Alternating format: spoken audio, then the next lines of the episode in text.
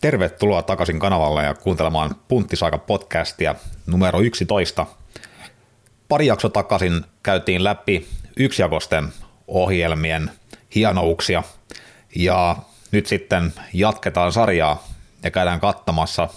kaikki, mitä olette aina halunnut tietää kaksijakoisista ohjelmista, mutta ette ole kehdannut kysyä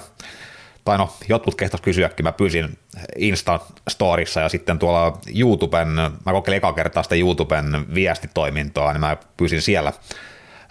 kaksijakoisiin liittyviä kysymyksiä, niitä on tullut nyt tähän mennessä ainakin muutama kappale, joten käydään ne tuolla lopussa sitten läpi. Ja tällä tyylillä voisin jatkossakin julkistaa nämä Q&A-videot tai podcastit ja kertoa myöskin sitten vähän millaista podcastia on tietenkin tulossa, mutta siellä sitten voi esittää näitä kysymyksiä, eli pysykää noitten kanavien suhteen hereillä, eli tosiaan Insta-storit, mulla on muutenkin nyt äh, storeissa, mä oon pyrkinyt sinne vähintään joka treenipäivä laittamaan päivityksen, ja ää, äh, sitten ää, äh, tuolla YouTubessa tosiaan nykyään pystyy tekemään myöskin postauksia, eli siellä jossain kohtaa feedia näkyy ne postaukset yleensä tilamiltaan kanavilta, eli muistakaa tilata kanava, jos et ole vielä tilannut, niin sitten teille luultavasti näkyy myöskin punttisaikan tekemät postaukset, ja sitä kautta myöskin pysyy vähän kärryillä tästä julkaisuaikataulusta ja pääsee sitten tekemään kyssäreitä. Mutta tänään käydään suhteellisen kattavasti kaksijakosta ohjelmasuunnittelua läpi. Taannoissa jaksossahan käytiin ne yksijakoset, ja se oli vähän siitä vinkkelistä, että se oli nimenomaan kokeneen treenaajan yksijakoset. Totta kai aloittelijan ohjelmat ja yksijakoset on sitten vähän asia erikseen, ja se varmaan saattaisi olla oman podcastinsa aihe tulevaisuudessa, kuten voisi olla sitten myöskin kolmejakoiset ja sitten monijakoisemmat ohjelmat, eli tästä voisi tulla tämmöinen treenijakosarja jossain määrin lopulta. En tosin ole varma, että saako kolmejakoisiin ohjelmiin niin paljon sisältöä itsessään, että se voi pilkkoa omaksi podcastikseen tai omaksi jaksokseen, vaan se ehkä sitten niputetaan kaikki kolme tai sitä monijakoisemmat toimat omaan omaa sarjaansa, mutta ainakin tämä kaksijakoiset on mun mielestä sen verran, sen verran tota niin, syvä sisällöllisesti, että tämä ehdottomasti ansaitsee oman jaksonsa. Ja kaksijakoinen ohjelma on kyllä tietyllä tapaa sellainen treenaamisen työhevonen, eli lähes henkilöstä tavoitteesta riippumatta, niin saadaan kaksijakoinen ohjelma yleensä istumaan joko kohtuullisen hyvin tai erittäin hyvin – ja oikeastaan riippumatta edes siitä, että mitä tavoitteita on, onko se kehomuokkausta, onko se voimanostoa, onko se jotain urheilulajin oheistreeniä, niin tämä on niin paljon mahdollisia sovelluksia, kenties enemmän kuin millään muulla ohjelmatyypillä. No ehkä yksijakoiset menee vähän, vähän niin joustavuudessaan myöskin sinne, mutta tämä kaksijakoinen on tietoja tapaa vielä parempi kompromissiratkaisu. Ja enkä nyt mene vannomaan, mulla on sellainen vankka perstuntemus, että mä olen suurimman osan omasta treenihistoriasta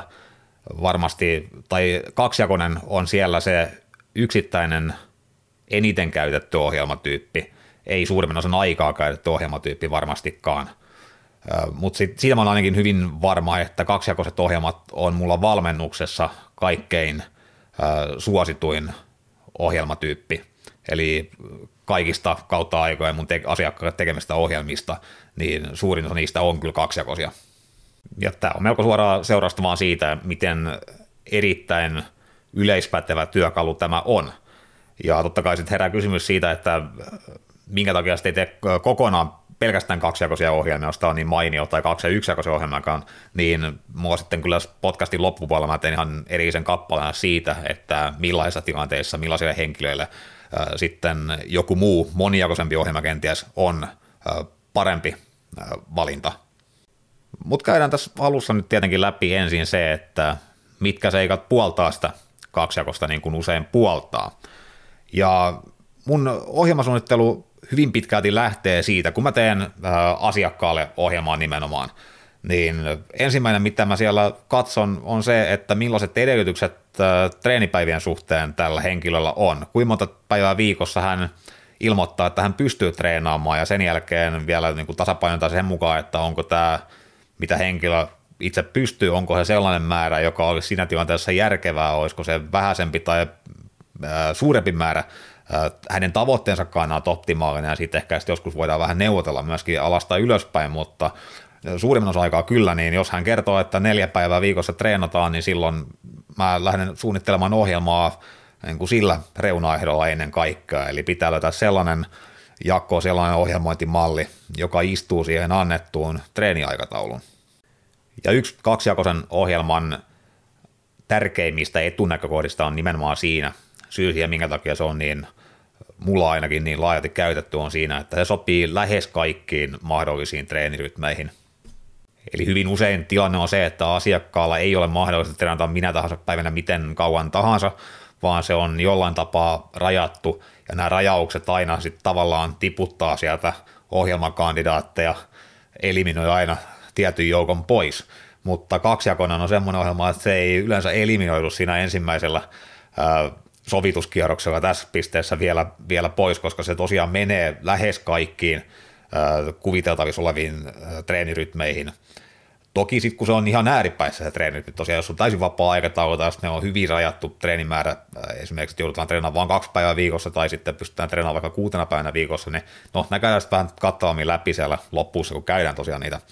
kaksijakosta ei-puoltavia seikkoja läpi. Mutta kaikki sellaiset 95 prosenttia ajasta käytössä olevat välimalliratkaisut, niin kaksijakoinen sopii niihin yleensä hyvin tai erittäin hyvin. Ja kuten taanoin oli puhetta, käsiteltiin yksijakoisia ohjelmia, niin niillä on myös tällainen samanlainen joustavuuselementti olemassa, että ne on hyvin helppo sovittaa vaihteleviin rytmeihin, mutta kaksijakoisen etu yksijakoisen nähden on siinä, että meillä jo rakenteen puolesta meillä tulee aina yhden lihaksen treenikertojen väliin tulee se yksi treeni, jolloin sitä ei treenata, kun me jaetaan kroppa kahtia – ja tämä antaa siihen vielä enemmän pelivaraa yksijakoisiin nähden, eli me ei tarvitse olla ihan niin tarkkoja myöskään siinä ohjelmoinnissa sitten, että miten siellä jaetaan se rasitus, jos meille tulee peräkkäisiä treenipäiviä esimerkiksi. Eli siinä on hyvin iso ero siinäkin sanotaan, että no ehkä suurin osa kaikista ohjelmista on nelipäiväisiä, mitä on koskaan tehnyt, mutta se, että miten ne neljä treenipäivää jakautuu viikon sisällä, niin merkkaa aika paljon siinä, että millaiset ohjelmat siihen sitten istuu. Ja jos meillä on sellainen tilanne, että joudutaan tekemään lähes poikkeuksesta peräkkäisiä treenipäiviä, jopa kolme treeniä peräkkäin joskus, tai niin, että meillä on ne kaksi back-to-back-päivää siellä ja kaksi peräkkäistä lepopäivää sitten vuorostaan, niin silloin yksijakoisen kanssa ole huomattavan tarkkana. Siinä se onnistuu kyllä, niin kuin viime jaksossakin on, puhuttiin siitä, mutta kaksijakoinen on silloin usein sellainen käytännöllisempi tapa lähestyä sitä asiaa, jos ei mikään erityisesti puolasta yksijakosta muilta osin. Ja tämä tavallaan helppo ohjelmoitavuus on tässä yksi kiistaton etu. Eli varsinkin silloin, jos mä en tunne asiakasta vielä siinä määrin, että meillä olisi yhteistä valmennushistoriaa esimerkiksi takana, niin vaikka mä tietenkin on jo saanut häneltä kaikki tiedot sit etukäteen, mitä mä haluan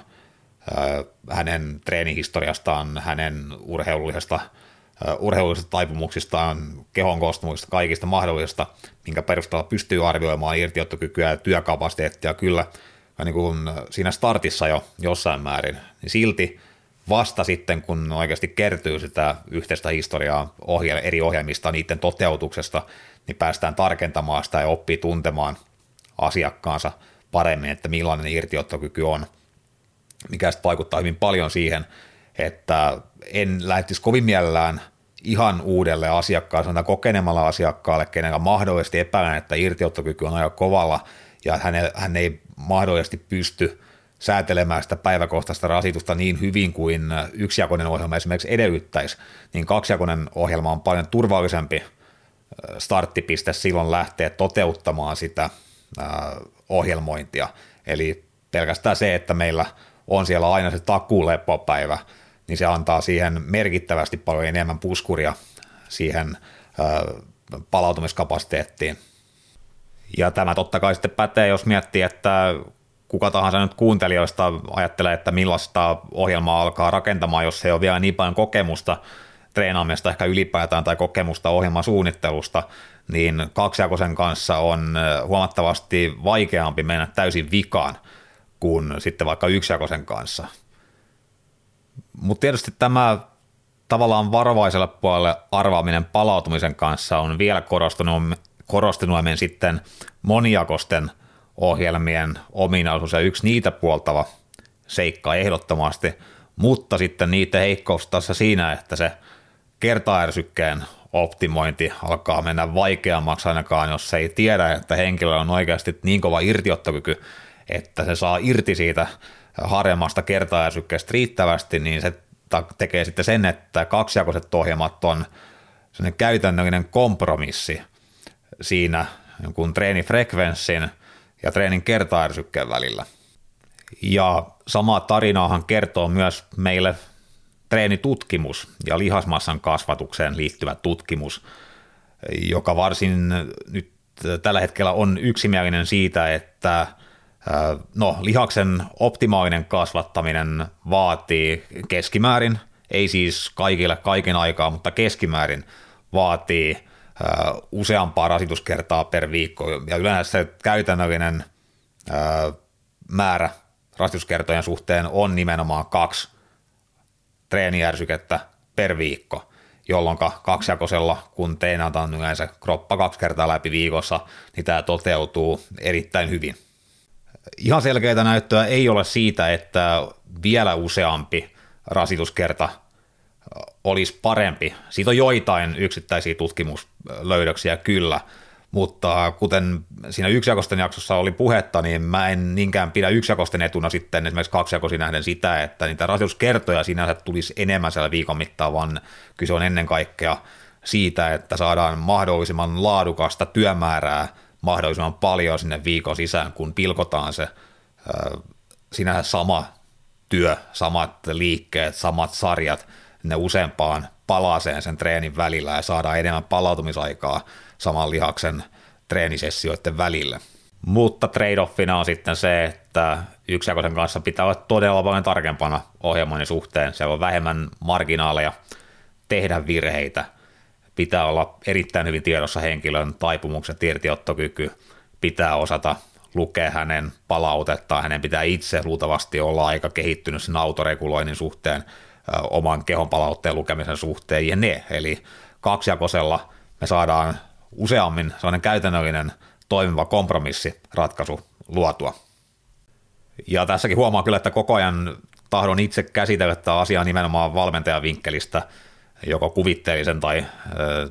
todellisen asiakastapauksen kautta, mutta totta kai te voitte sitten kääntää tämän aina niin kuin omalle kohdalle sovellettavaksi, ajatella sitä kautta, että niin kuin olisitte itse valmentajana ja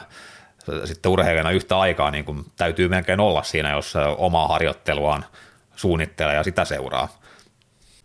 Mutta tämä kaksijakoisten ohjelmien hyvä yhteensopivuus tutkimusnäytön kanssa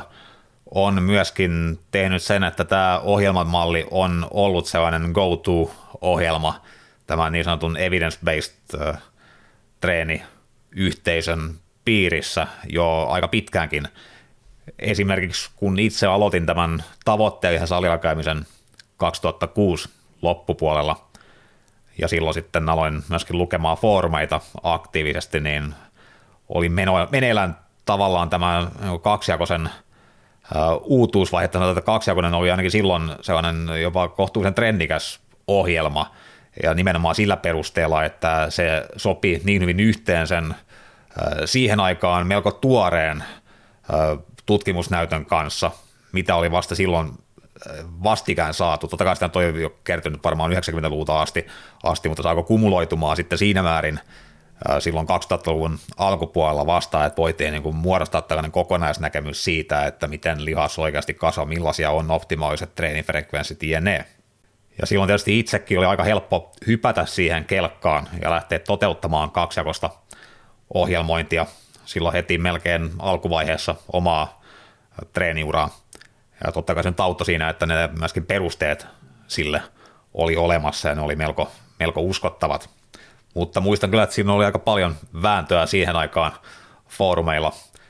siitä, että onko kaksijakoinen ohjelma ylipäätään joku käyttökelpoinen podaamiseen. Ja tämä vastakkainen argumentointi yleensä on ollut sen varassa, että se kaksijakoisella sen yksittäisen treenikerran ärsyke ei olisi riittävän suuri stimuloidakseen kehitystä. Ja sitten myöskin päästään tähän sekä kaksi- että yksijakoisten ohjelmien niin tunnusomaiseen piirteeseen, joka on siinä, että meidän täytyy tietoisesti jossain määrin himmata intensiteettiä tai intensiivisyyttä treenien sisällä.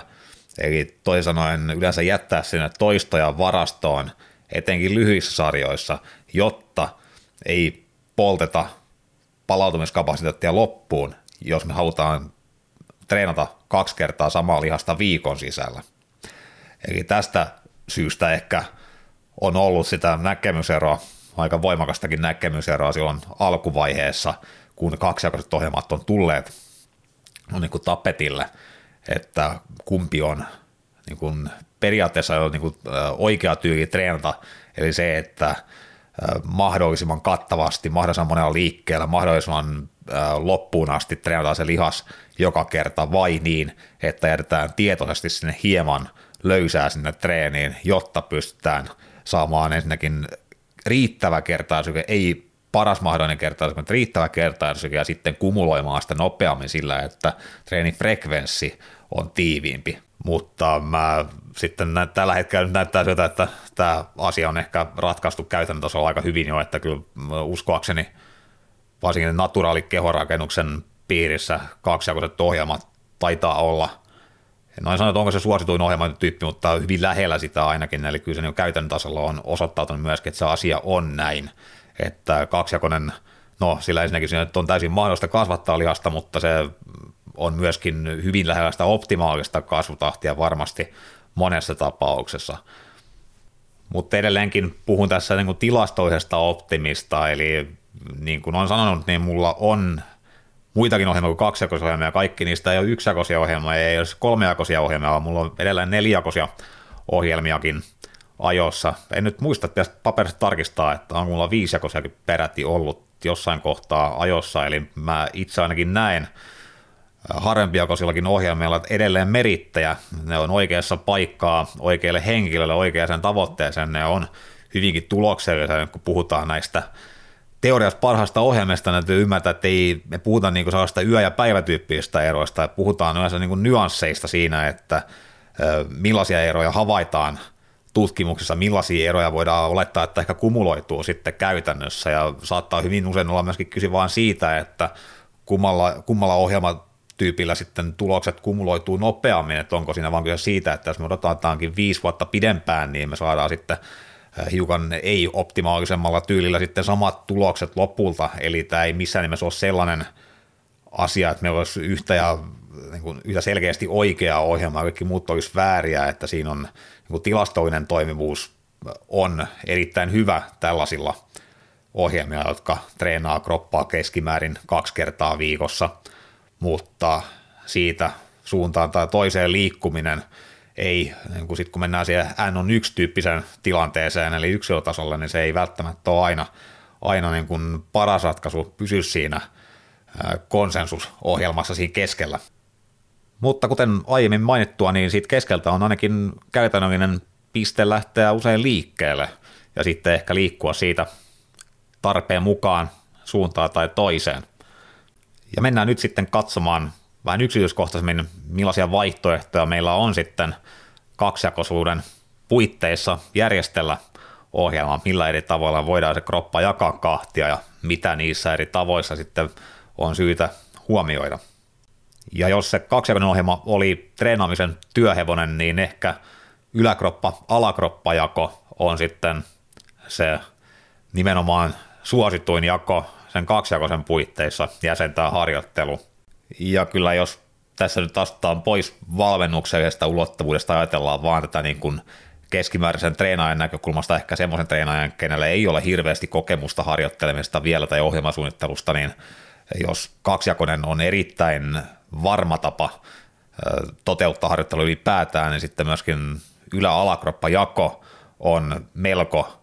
pommin varma tapa jakaa se kroppa kahtia, eli pistetään puolesta vaikka poikki, saadaan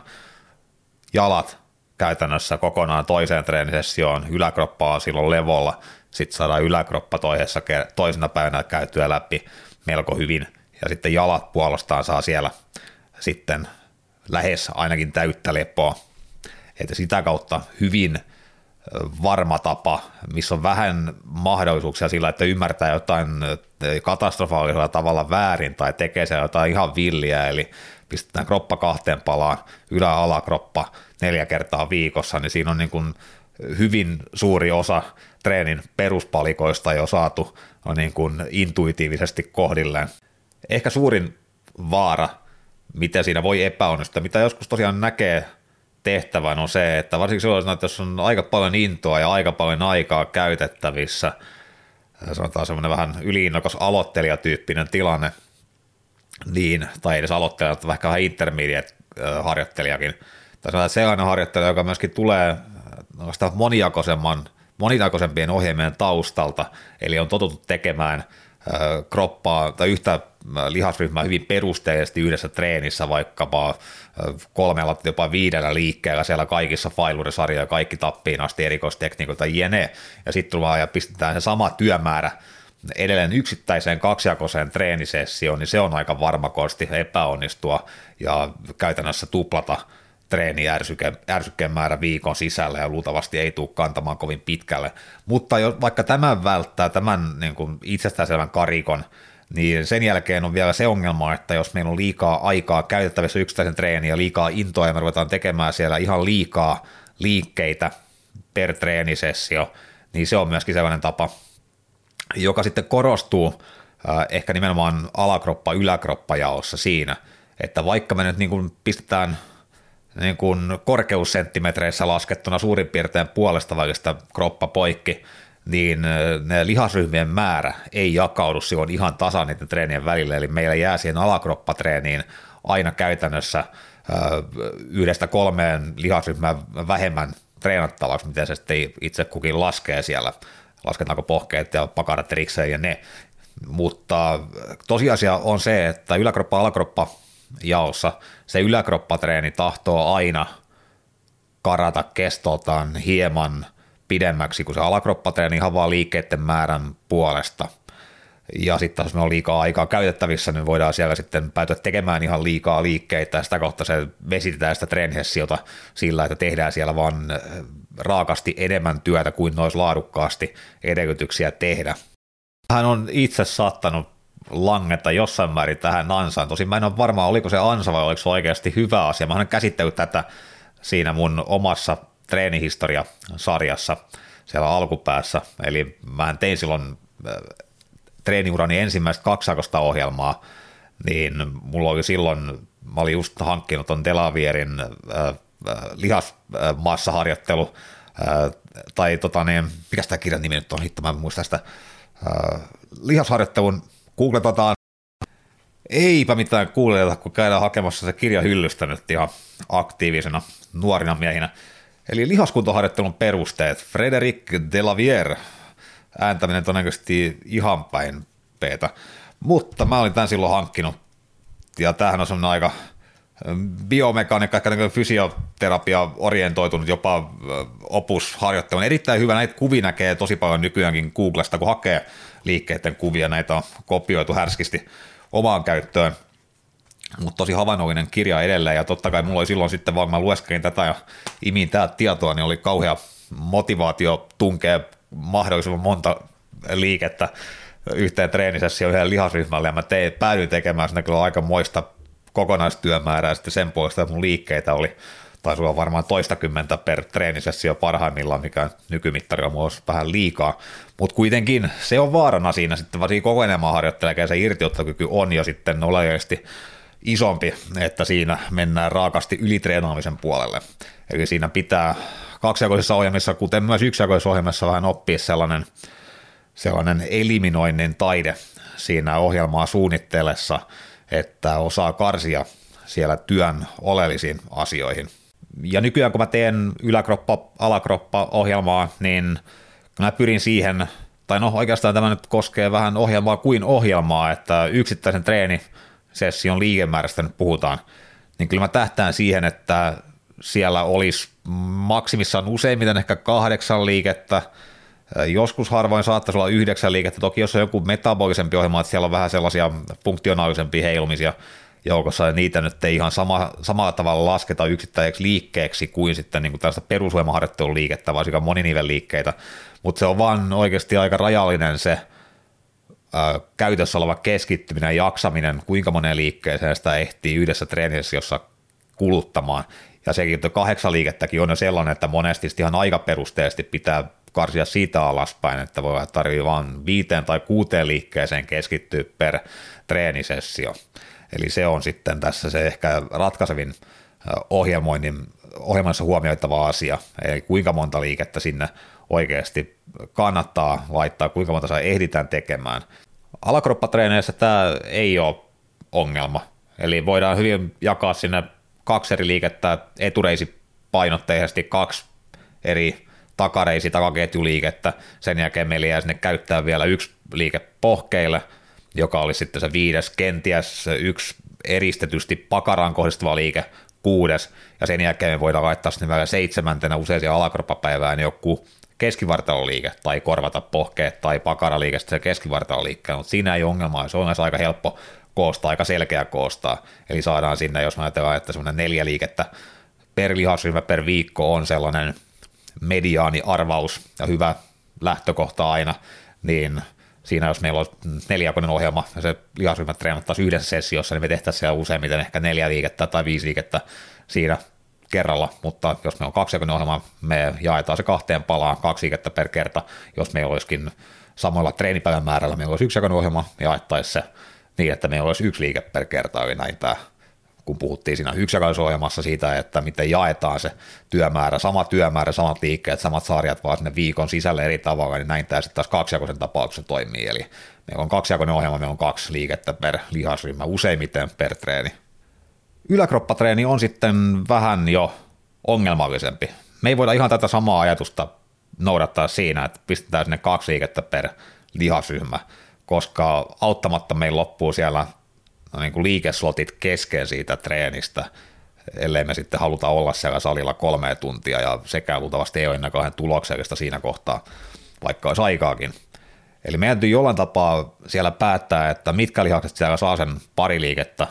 osakseen, ja mitkä sitten pärjäisi yhdellä liikkeellä, ja millä kenties ei sitten anneta yhtä suoraa omaa liikettä ollenkaan. Ja sellainen perusarvaus nyt on se, että laitetaan sinne isoimmille lihasryhmille edelleen se kaksi liikettä, eli selälle, rinnalle, nyt aika lähtökohtaisesti yläkroppatreenissä tehtäisiin, eli siellä olisi kaksi punnerusvariaatiota ja sitten olisi kaksi soutua tai jompikumpi olisi ehkä sitten joku vertikaali veto, leuaveto, ylätalja, jne. Mutta jos sen lisäksi laitetaan vielä olkapäille – hauikselle ja ojentajalle kaikille pari liikettä, ja sitten meillä on jo kymmenen liikettä sinne kasassa, puhumattakaan vielä, jos vaikka epäkkäin tehtäisiin suoraan jotain, tai vielä, että forkuille pitäisi tehdä suoraan jotain, niin siinä alkaa olla auttamatta liikaa. Eli siinä kohtaa sitten tulee ehkä eteen se, että pitää katsoa vasta omaa fysiikkaa ja omaa tarvetta, mitkä lihakset tarvitsee nimenomaan enemmän työmäärää, mitkä kaipaa painotusta, eli tämä on myös sitten keino jossain määrin priorisoista harjoittelua, että millä mille sitten annostellaan sitä työmäärää, mille lihaksille, ja tarvitaanko siellä kenties sitten eristävää työtä just esimerkiksi forkuille jossain kohtaa kenties, tai sitten se, että onko esimerkiksi meidän ojentajat tosi vahva lihasryhmä, että pärjäisikö ne pelkästään sillä, että sillä kun punnetaan rintaa ja ehkä jos tehtäisiin sinne vaan yksi rintapunnerus ja toinen punnerus olisikin sitten kapea penkki, niin tällaisilla taktisella ratkaisulla voidaan pelata aika paljon ja pitääkin pelata. Eli siinä mielessä tämä kaksijakoisen, äh, yläkroppatreenin ohjelmointi vaatii sitten jonkun verran kokemusta ja pelisilmääkin paikotellen. Eli moninivelliikkeiden kanssa pelaaminen on aika oleellista. Ja sitten ylipäätään se, että on se on aika kattava liikepankki takaraivossa. Esimerkiksi nykyisellä omalla ohjelmalla tein yhden todella hyvän liikeratkaisun ihan lennosta. Mä olin tehnyt jo selkää, mulla oli vetävät, työntävät joko kylläkin, mutta joka tapauksessa mulla oli vielä siinä treenissä olisi ollut suunnitelma vaatinut sitä, että mä olisin treenannut sekä epäkkäät jollain kohautuksella, että sitten takaolkapäät vielä erikseen, ja mulla alkoi olla siinä jo sen verran kilometriä takana, että mä ajattelin, että mä en nyt hirveästi kiinnostaisi enää tässä kohtaa tehdä kahta liikettä, jos mä voin yhdellä tehdä, miettiä, että millä liikkeellä mä tämän toteutan, niin mä keksin siinä kohtaa sitten, että mä vedän heiniikohautuksen tuolta pakista esiin tätä varten. Eli se on siihen tarkoituksena nimenomaan mainio liike, eli Lee Heinin mukaan nimetty kohautusvariaatio, joka on käytännössä pikemminkin niin kuin selän takaa soutu. Ja sen vielä kun mä teen tuossa Vino Smithissä, jolloin mä saan sen liikeradan kohdistumaan taka-yläviistoon pikemminkin kuin suoraan ylöspäin, niin se aktivoi totta kai erittäin hyvin epäkkäitä, koska kyseessä on kohautus, mutta sen ohella, kun sen tuo se soutu elementti mukaan, niin se myöskin kohdistuu hyvin selkeästi takaolkapäihin, jolloin mä saan treenattua nämä kaksi kohdetta samalla liikkeellä. Eli siihen kohtaan, siihen treeniin todella hyvä valinta, säästää paljon niitä liikeslotteja. Ja sitten tässä kohtaa treeniura on mulle on vahvuudet ja heikkoudet aika hyvin selvillä. Ehkä toivottavasti jossain määrin mä pystynyt vähän lievittämäänkin, mutta edelleenkin se, että kädet mulla ei vaadi ihan niin paljon suoraa treeniä, koska on kautta linjan vahvuusalue. Eli mä silloin katsoin, että mulla riittää kolme liikettä hauiksella ja ojentaa kummallekin viikossa sen tavanomaisen neljän sijaan hyvin, joten mä voin tehdä toisessa treenissä yhden hauisliikkeen, kaksi liikettä ja sitten toisessa yläkroppatreenissä mä voin tehdä sitten puolestaan yhden liikkeen ja kaksi hauisliikettä, mun ei tehdä niitä kahta molemmille joka kerta, jolloin mun se säästyy sinne. No tosiaan olkapelkkään mä en hirveästi tarvitse lisähuomiota, eli niillekin mä katson pärjääväni pikkasen keskimääräistä vähemmälle, joten mä sitten säästän sitä treenikohtaista volyymia sitten pikemminkin ehkä niin kuin epäkkäiden hinkkaamisen tai sitten vaan, että lisää selälle esimerkiksi kokonaisuudessaan yhden, yhden liikkeen enemmän. Ja eikä ole mikään sääntö sekään, että sen liikepaketin tarvitsee täysin noudattaa sitä yleisjakolinjaa, koska mullakin tällä hetkellä on edelleen se tavoite, että mä treenaan pohkeet lähes joka treenissä, joka se tarkoittaa sitä, että mun pitää ne treenata sitten myöskin yläkroppapäivinä, joten sitä kautta pysty säästämään sitten pohkeessa niiden tarvitseman treenitilan siellä, että mä en voi sinne vaan lisää sitä pohjatreeniäkään mun nähdäkseni niin kuin ylimääräisenä liikkeenä, vaan sen pitää olla siellä semmoisella laadukkaalla treenipaikalla myöskin, että mun riittää sitten myöskin keskittyminen ja irtiottokyky sen liikkeen tulokseen, eli sen suorittamiseen. Eli siinä mielessä sitten kun pääsee niin kuin alkuun sen jaon kanssa jostain pisteestä, jos alakroppa tai yläkroppa jako tai vetävät työntävät jakoon, niin sen jälkeen sitten voi hieno säätää sitä niin, että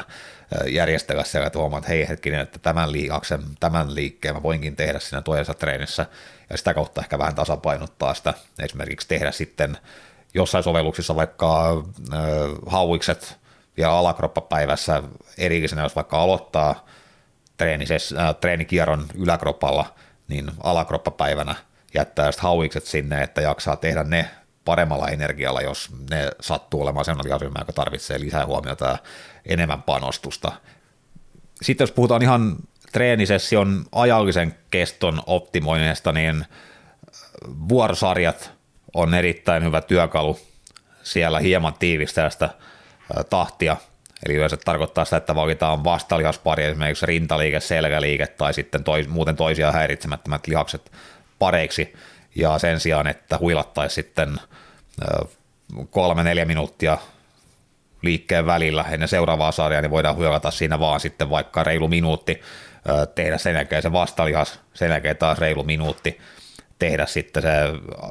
A-liike. Eli sillä tavalla pystytään karsimaan jossain määrin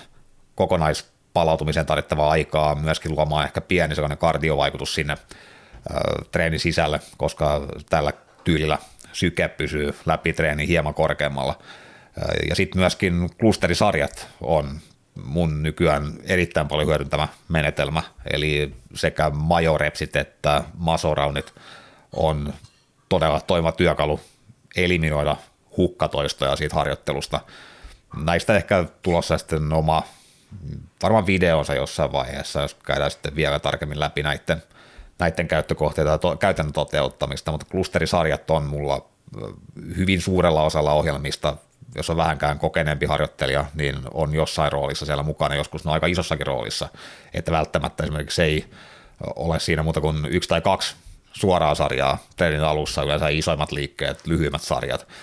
pitkät sarjapalautukset, sen jälkeen tehdään kaikki loput liikkeet, tai suurin osa niistä tehdään sitten klustereiden avulla, jonka säästetään aika paljon ihan sitä kelloaikaa. Vaikka sinänsä siis nämä vuorosarjat klusterit ei mulla ainakaan, ne ei siihen treenin kokonaisliikemäärään sinänsä vaikuta, eli pystytään vaan vähän karsimaan sitä aikaa, joka meillä salilla kuluu, ja sekin on usein aika merkittävä muuttuja siinä ohjelmoinnissa, että kun ei ole rajattomasti aikaa käyttää siinä amatööri, amatööriurheilussa siellä siihen harjoitteluun, niin silloin meidän pitää jollain järkevällä tavalla sitä hallita sitä aikaa. Vielä sen verran klustereista ja vuorosarjoista, että klusterisarja pidän siinäkin mielessä vielä parempana työkaluna ajansäästöön, että klusterisarjat ei sinänsä vaadi yhtään enempää tilaa siellä salilla, että niitä pystyy toteuttamaan ruuhkassakin oikein hyvin, kun taas vuorosarjojen menestyksen toteuttaminen vaatii melkein sitä, että pystytään treenaamaan – ruuhka-aikojen ulkopuolella, että pystytään tekemään kahdessa laitteessa tai suorituspaikalla yhtä aikaa. Eli se ei usein käytännön kannalta ole, ole niin helppo. Sitten ylä- ja alakroppapäivien työmäärän tasapainottamisen ohella yksi sellainen äh, vakiohaaste, joka toisaalta kyllä liittyy sitten kaksijakoisiin ohjelmiin yleensä aina, ei niinkään pelkästään yläkroppa-alakroppajakoon, on siinä, että sen jakolinjan paikkeilla olevat lihakset, niiden asema pitää harkita aika tarkkaan. Ensinnäkin se, että mille puolesta jakolinjalla tietyt lihakset asettuu, ja sitten se, että siinä jakolinjan tuntumassa yleensä se rasitus tahtoo jossain määrin olla mukana molempina päivinä, eli miten sen kanssa pärjätään. Ja usein tämä tarkoittaa melkein sitä, että alakroppa yläkroppa jossa etenkin, että meidän alaselkä sattuu juuri siihen siihen jakoviivalle. Ja esimerkiksi yksi sellainen aika yleinen ongelma kaksijakoisessa ohjelmoinnissa, etenkin ylä- alakroppa ohjelmoinnissa on siinä, että kummalle päivälle laitetaan maastaveto ja voiko maastavetoa laittaa ollenkaan sinne mukaan. Ja puhutaan nyt yleisesti liiketyypistä, eli meillähän voi olla sitten variaationa siellä joko räkkiveto, joka on hyvinkin sitten jo selkäpainotteen liike ja siinä mielessä hyvinkin puoltaisi paikkaansa selkäpäivän osana, kun sitten taas kaikki maastaveton varjoitet pakostakin ne on sitten taas hyvin takaketju raskaita liikkeitä, niissä on pakareet takareet tahtomatta mukana, vaikka sitä kuinka koittaisi modifioida sitä liikettä biomekaanisesti osumaan korostenutummin selkään sitten, niin se yleensä aiheuttaa siellä vähän harmaita hiuksia siinä, että mikä, mikä variaatio sinne valitaan, valitaanko mitään vai mihin kohtaan kummalle päivälle se laitetaan ja miten se vaikuttaa sen kokonaispalautumiseen. Mutta ehkä yleisluontoisena vastauksena mikä tahansa maastaveton variaatio, niin kyllä se turvallisempi paikka tehdä se on alakroppatreenissä. Toki sitten pitää jo tuntea se tapaus,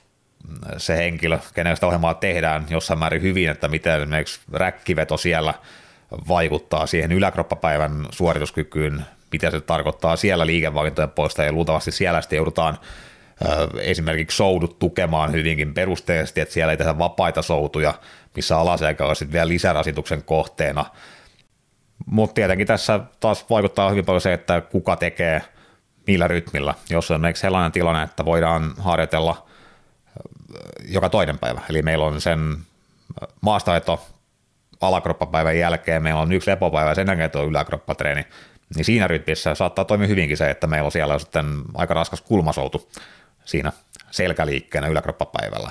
mutta on hyvin vaikea antaa mitään yleisluontoista pätevää vastausta siitä. Ja sitten totta kai pitää myöskin harkita se, että kuinka tärkeä se tietty liikevariaatio siellä on, että jos saa aiheuttaa ongelmia, että pitäisikö sinne tilasta jonkun hieman äh, kohdistetumman lonkanojennuksen, kenties romanialainen maastaveto tai yhden jalan romanialainen maastaveto, joka on aika mainio tapa lähes puolittaa alaselkärasitus siitä liikkeestä, säilyttäen kuitenkin se raskas takaketju, pakara takareisirasitus, niin tämmöisillä ratkaisulla voidaan sitten pyrkiä huomioimaan se niin kuin overlappi niin sen jakolinjan molemmin puolin. Ja pitää tietysti myöskin harkita tarkkaan kyykkyvariaatiot, joita käytetään, että tässä samassa sekoituksessa low bar takakyykky saattaa sitten olla jo aika hankala yhdistelmä, että kenties pärjättäisiin siellä etukyykyllä, olisiko se parempi valita siinä, että se säästäisi huomattavasti sitä alaselkää jo itsessään, tai sitten vielä, että mentäisiin kokonaan tuettuihin kyykkyvariaatioihin, mikä on podauksessa ihan sallittua, joskus jopa järkevää. Ja ylipäätään se voi ajatella niin, että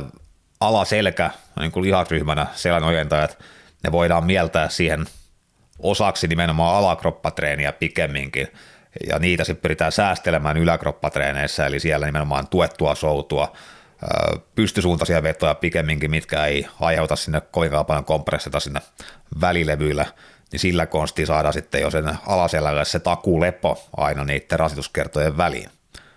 Korjaan, ei ne soudu mitään kompressiota tietenkään aiheuta sinne vaan vääntöä ylipäätään sinne alaselkään, mutta yhtä kaikki hyvä niitä vähän annostella tarkemmin. Ja yksi sellainen käytännön tapa, jolla sitä mä ainakin itse sitä alaselkärasitusta pyrin jossain määrin kontrolloimaan, on se, että mä yleensä rakennan sen kaksen ohjelman siten, että se toinen alakroppatreeni on selkeästi etureisidominantti, polvidominantti, ja sitten taas se toinen alakroppatreeni on, on selkeästi lonkkanivel dominantti, eli no yksinkertaisesti sanottuna ekassa kyykätään ja tokassa vedetään. Eli siltä pohjalta se tulee jo vähän,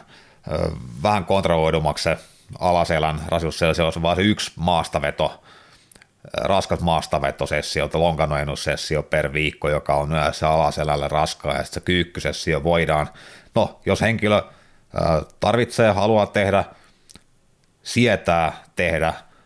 raskaita vapaita takakyykkyjä, niin siellä voi olla se siinä polvidominanttisessiossakin kyllä hyvin mukana, mutta sitten taas on sellainen tilanne, että henkilö tarvitsee tuetumpia kyykkyvariaatioita, vaikka etukyykkyä, niin kuin itse mieluummin teen aina takakyykyn sijaan, niin silloin voidaan sitten aina himmata sen mukaan, ja sitä kautta se kokonaisrasitus sitä kautta siinä kriittisemmällä alueella, eli alaselän seutuvilla, niin sitä voidaan sitten kontrolloida tilanteen vaatimalla tavalla.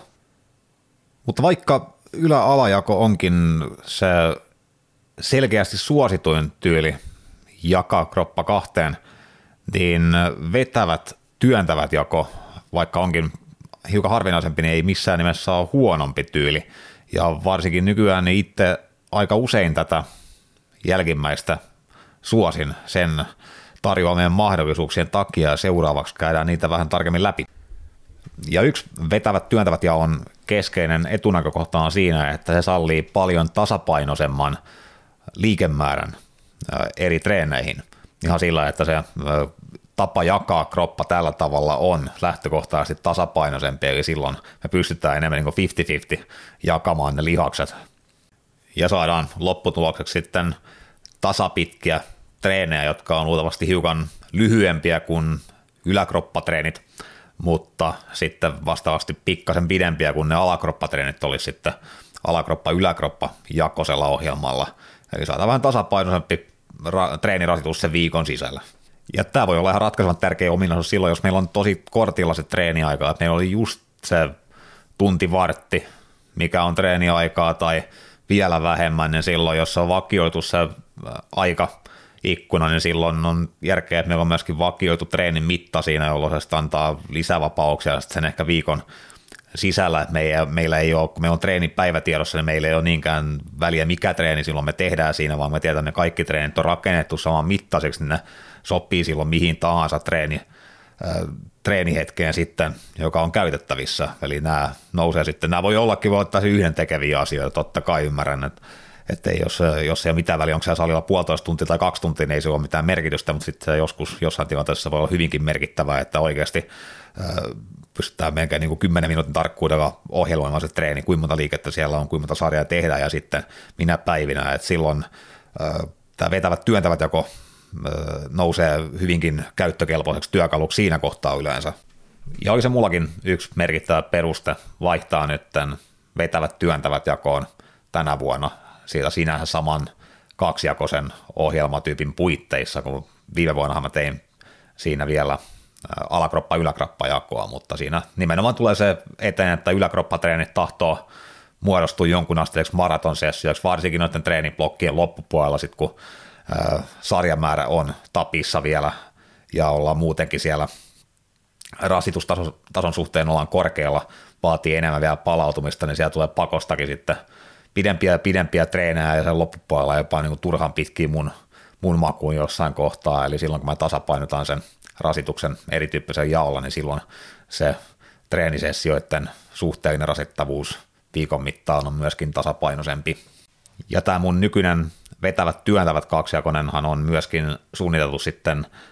jalkapainotteiseksi ohjelmaksi, eli sekään ei ole totta, että pitäisi olla nimenomaan alakroppa yläkroppa joku, jos halutaan jalkoja painottaa, vaan se voidaan kyllä toteuttaa ihan hyvin vetävät työtävät jaon puitteissa. Jossain määrin jopa paremmin, koska nyt tässä jaossa mä pystyn treenaamaan jalkoja totta kai joka päivä, eli silloin jos halutaan niin panostaa sekä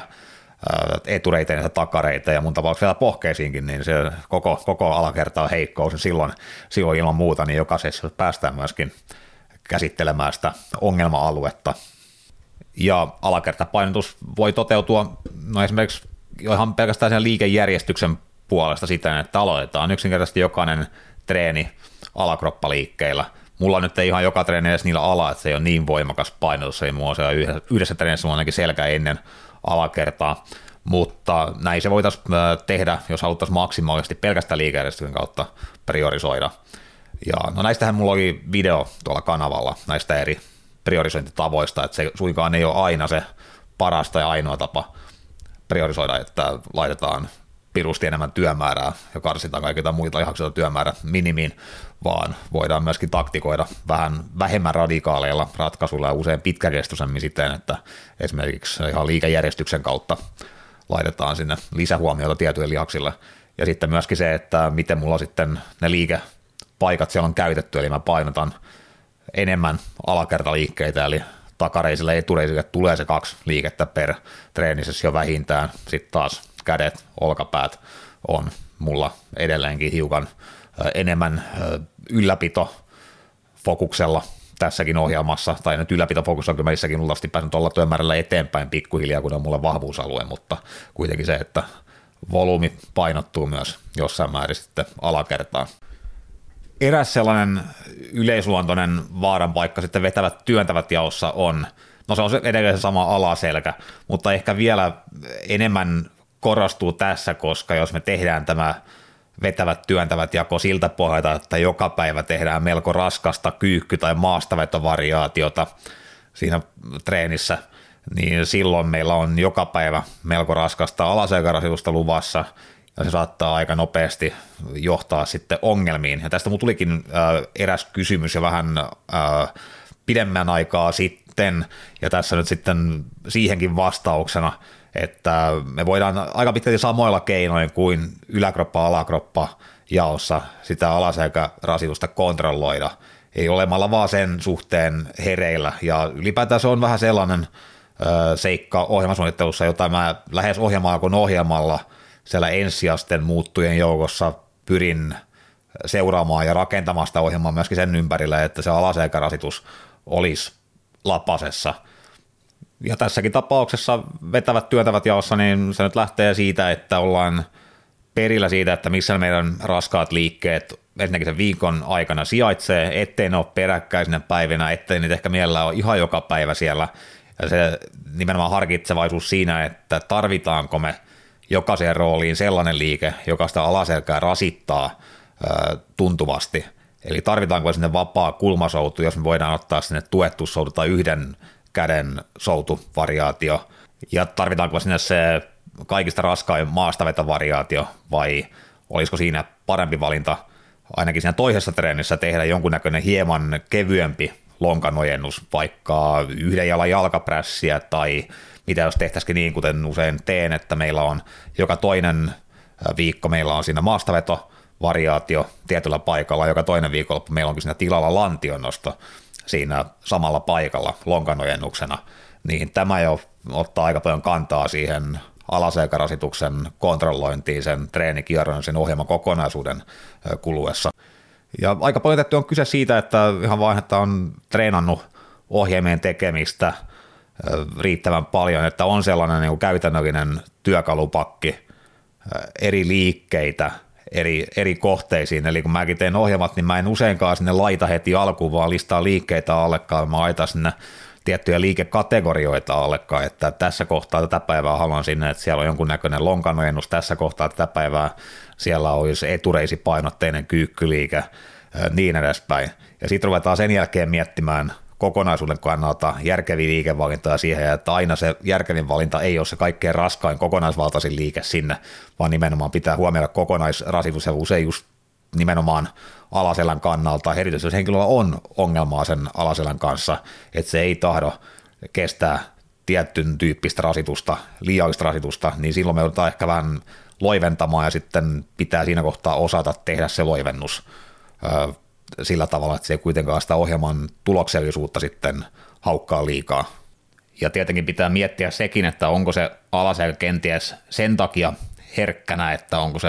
vahvistamisen tarpeessa, ja pitäisikö sitä spesifisemmin huomioida siinä ohjelmasuunnittelussa, laittaa sinne vähän lisäliikkeitä sillä alueella, ehkä vähän kontrolloimpia liikkeitä, millä voi lähteä vahvistamaan sitä keskivartaloa ylipäätään ehkä enemmän, tai onko siellä jotain sellaista, mikä vaatisi ehkä lääkäri- ja fysioterapeutin huomiota, että jos se on selkeästi vikaa, jota voitaisiin sitten kuntouttavalla treenillä lähteä korjaamaan sitä spesifisesti, että sitä kannattaa myös miettiä, että jos semmoinen kohtuullinen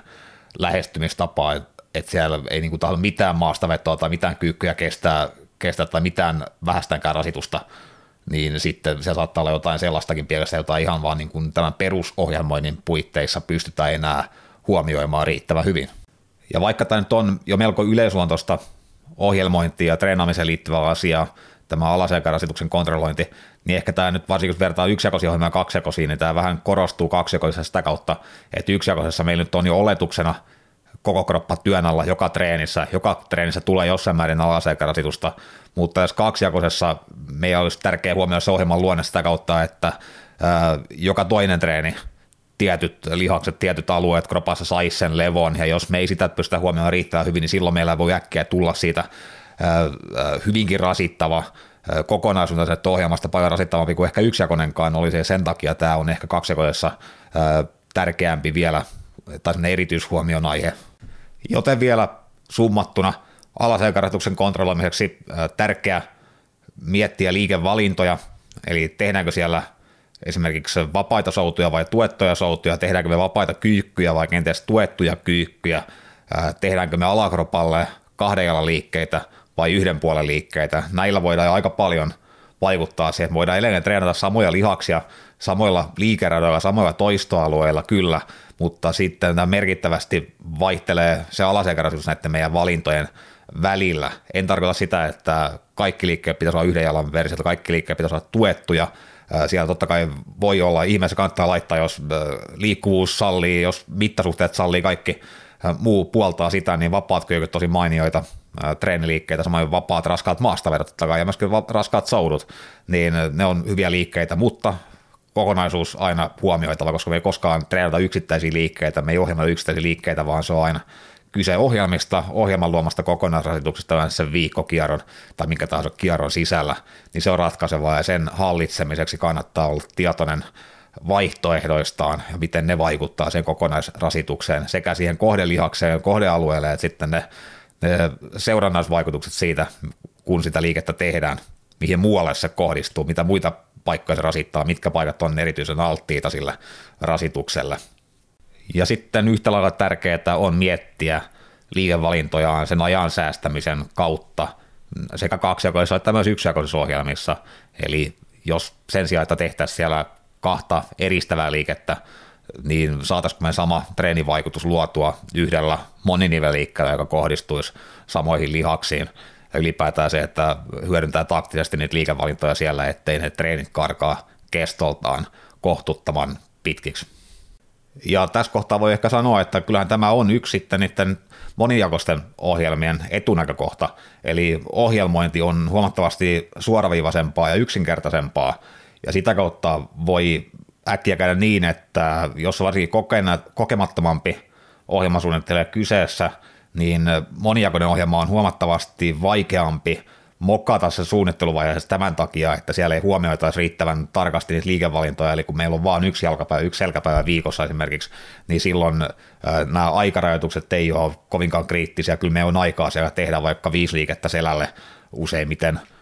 meidän ei tarvitse miettiä siellä, että minä toisena päivänä tämä sama lihasryhmä olisi ehkä rasituksen kohteena, miten se pitää tässä huomioida, vaan me voidaan hyvinkin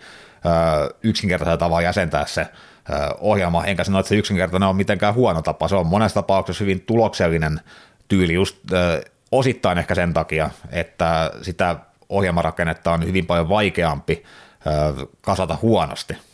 Yhtä lailla ei tarvitse miettiä kovin paljon näitä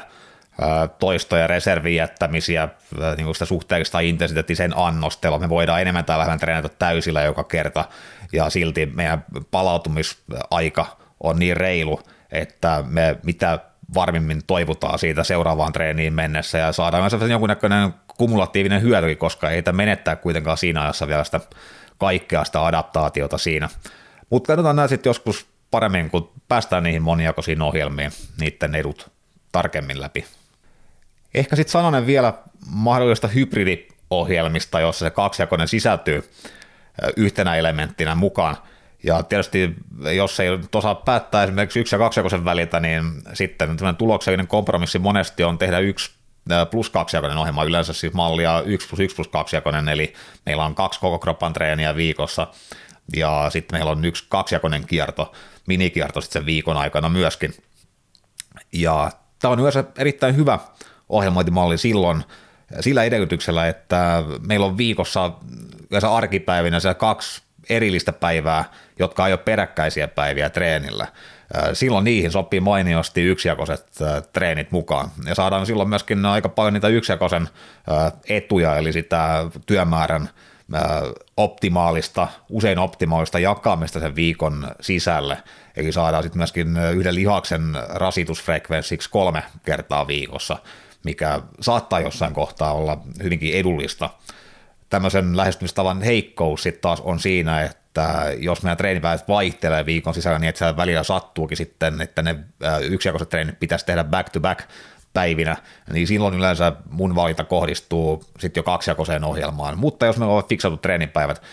niin silloin mä aika useinkin hyödynnän sitä 1 plus 1 plus 2 jakoista systeemiä. Ja tietenkin se kaksijakoinen kierto sitten voidaan jakaa vetävät, työntävät tai ala, ylä tai mikä tahansa kaksijako.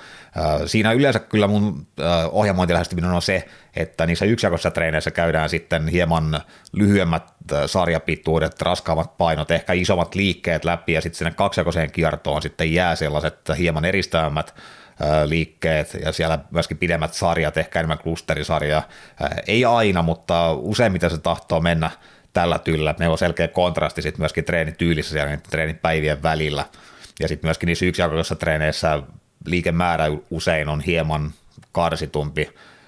lepoajat pidempiä jne. Ja sitten taas siellä kaksijakoisessa niin voidaan hiukan puskea ehkä palautumista vastaankin sitten, jos pumppi, pumppitreeniä tehdään enemmän siellä. Ja tämä sopii myös aika hyvin priorisointiratkaisujen pohjaksi siten, että ne priorisoitaville lihaksille annetaan sitten kolme kertaa ärsykettä viikossa ja aina vähintään yksi lepopäivä kertaa ärsykkeiden välissä ja sitten muut ylläpidettävät lihasryhmät ripotellaan sitten niihin treeneihin vähän ehkä kaksijakosena, kaksijakosella kaavalla tai joku lihas ehkä vain kerran viikossa, mutta antaa siihen ihan hyviä mahdollisuuksia. Ja sitten taas monen mielestä erittäinkin mielekäs ja tuloksellinen tapa tehdä tämmöinen hybridijako on 2 plus 3 jakoinen ohjelma. Eli meillä on viikon sisällä meillä on kaksijakoinen minikierto ja sitten meillä on kolmejakoinen minikierto. Tämän ja on selvä heikkous on totta kai se, että se vaatii sitten jo käytännössä viisi treenipäivää viikossa. Ja yllättävän harvalla on kuitenkaan edellytyksiä siihen viiteen treenipäivään, mutta silloin kun on, niin tämä jako on kyllä mulla yksi semmoinen ykköskandidaatti siihen sitten täyttämästä ohjelmointitarvetta ja usein menee samalla ajatuksella tuo 1 plus 2 jakonenkin, eli meillä on se harvempi jakonen kierto, silloin tehdään sitten enemmän raskammilla painoilla, lyhyemmillä sarjoilla, pidemmillä sarjapalautuksilla, ja sitten se kolmejakonen kierto, niin sinne itsestään mahtuu vähän enemmän eristävämpää työtä, siellä pystytään käyttämään sitten vähän selkeästi enemmän kohdelihasfokusta. Siellä, että voidaan laittaa kolme liikettä helposti, jopa neljä liikettä ehkä niille ensisijaisen huomioon kohteena oleville lihasryhmille, ja esimerkiksi äh, mä en ole koskaan itse henkilökohtaisesti tehnyt sillä, mutta tota, niin Lane Nortonin tämä melko suosittu äh, PHAT FAT äh, ohjelmatemplaattihan sehän noudattelee aika pitkälti tätä. Se on mun ymmärtääkseni kyse on jo jonkunnäköisestä voimanosto podaus hybridiohjelmasta. En osaa tarkemmin sanoa, koska ei ole siinä määrin tuttu ohjelma itsellä, mutta esimerkiksi monet asiakkaat on jossain kohtaa historiassa tehneet tätä ohjelmatyyppiä ja saaneet hyviä tuloksia sillä. Ja itse asiassa mulla ei sen lisäksi taida olla mielessä mitään toista, edes osittain kaksijakosta toimivaksi todettua valmista ohjelmatemplaattia. Ehkä ei Fortitude Training edelleen, se täyttää myöskin vähän sitä kaksijakoisen roolia kyllä tietyillä sovelluksillaan. Mutta jos teillä on tiedossa hyviä kaksijakoisia valmiisohjelmia, niin pistäkää vaikka tämän podcastin kommentteihin sitten tuonne vaikka YouTuben puolelle, niin saa sitten muutkin ehkä tietoonsa sen. Ja vaikka nyt suurin osa kaksijakoista sovelluksista onkin neljäpäiväisiä, eli tehdään neljä treeniä viikossa, niin silti vaikka olisi vain kolme treenipäivää käytössä, niin kaksijakoinen ohjelma saattaa silloinkin olla jossain kohtaa erittäin soiva valinta. Joskin sitten yksijakoinen alkaa jo olemaan paljon kilpailukykyisempi siinä treenipäivän määrässä, mutta esimerkiksi sanotaan, että ne on sellainen tilanne, kuten usein on, että henkilö pystyy treenaamaan yhtenä arkipäivänä ja sitten sen lisäksi viikonloppuna molempina päivinä, niin sellaisen jakoon esimerkiksi sopii erittäin hyvin 1 plus 2 jakoinen ohjelma, eli tehdään se koko kroppan ohjelma viikolla yksittäisenä päivänä ja sitten viikonloppuna on aikaa tehdä sitten jaetumpi treeni peräkkäisinä päivinä, niin sellainen saadaan yleensä toimimaan aika mukavasti. Sitten samaten me voidaan tehdä, jos meillä on kolme ää, treenipäivää viikossa, joiden välissä on ainakin yksi lepopäivä, ja pystytään treenaamaan sillä rytmillä, niin silloin voidaan tehdä kaksijakosta ohjelmaa, mutta vaan kolmen treenin viikkorytmillä, ja silloin meidän treenin kierron pituudeksi tulee vähän yli viikko, mutta tällainenkin yleensä saadaan kyllä hengittämään varsin hyvin, eikä siinä mitään testata senkin puolella, että me saadaan jopa kerta viikossa treenifrekvenssi kyllä toimimaan. Ei se, siitä usein ole kiinni, että se ei kerran kaikkiaan yhtään toimisi, vaan se on siitä, että hiukan tiheämpi frekvenssi toimii keskimäärin hiukan paremmin. Mutta niin kuin nyt vaikka noissa viime aikojen YouTube-videoissakin on käsitellyt jo muutamaan otteeseen, niin tiheämpi frekvenssi ei automaattisesti ole aina parempi frekvenssi, ja joskus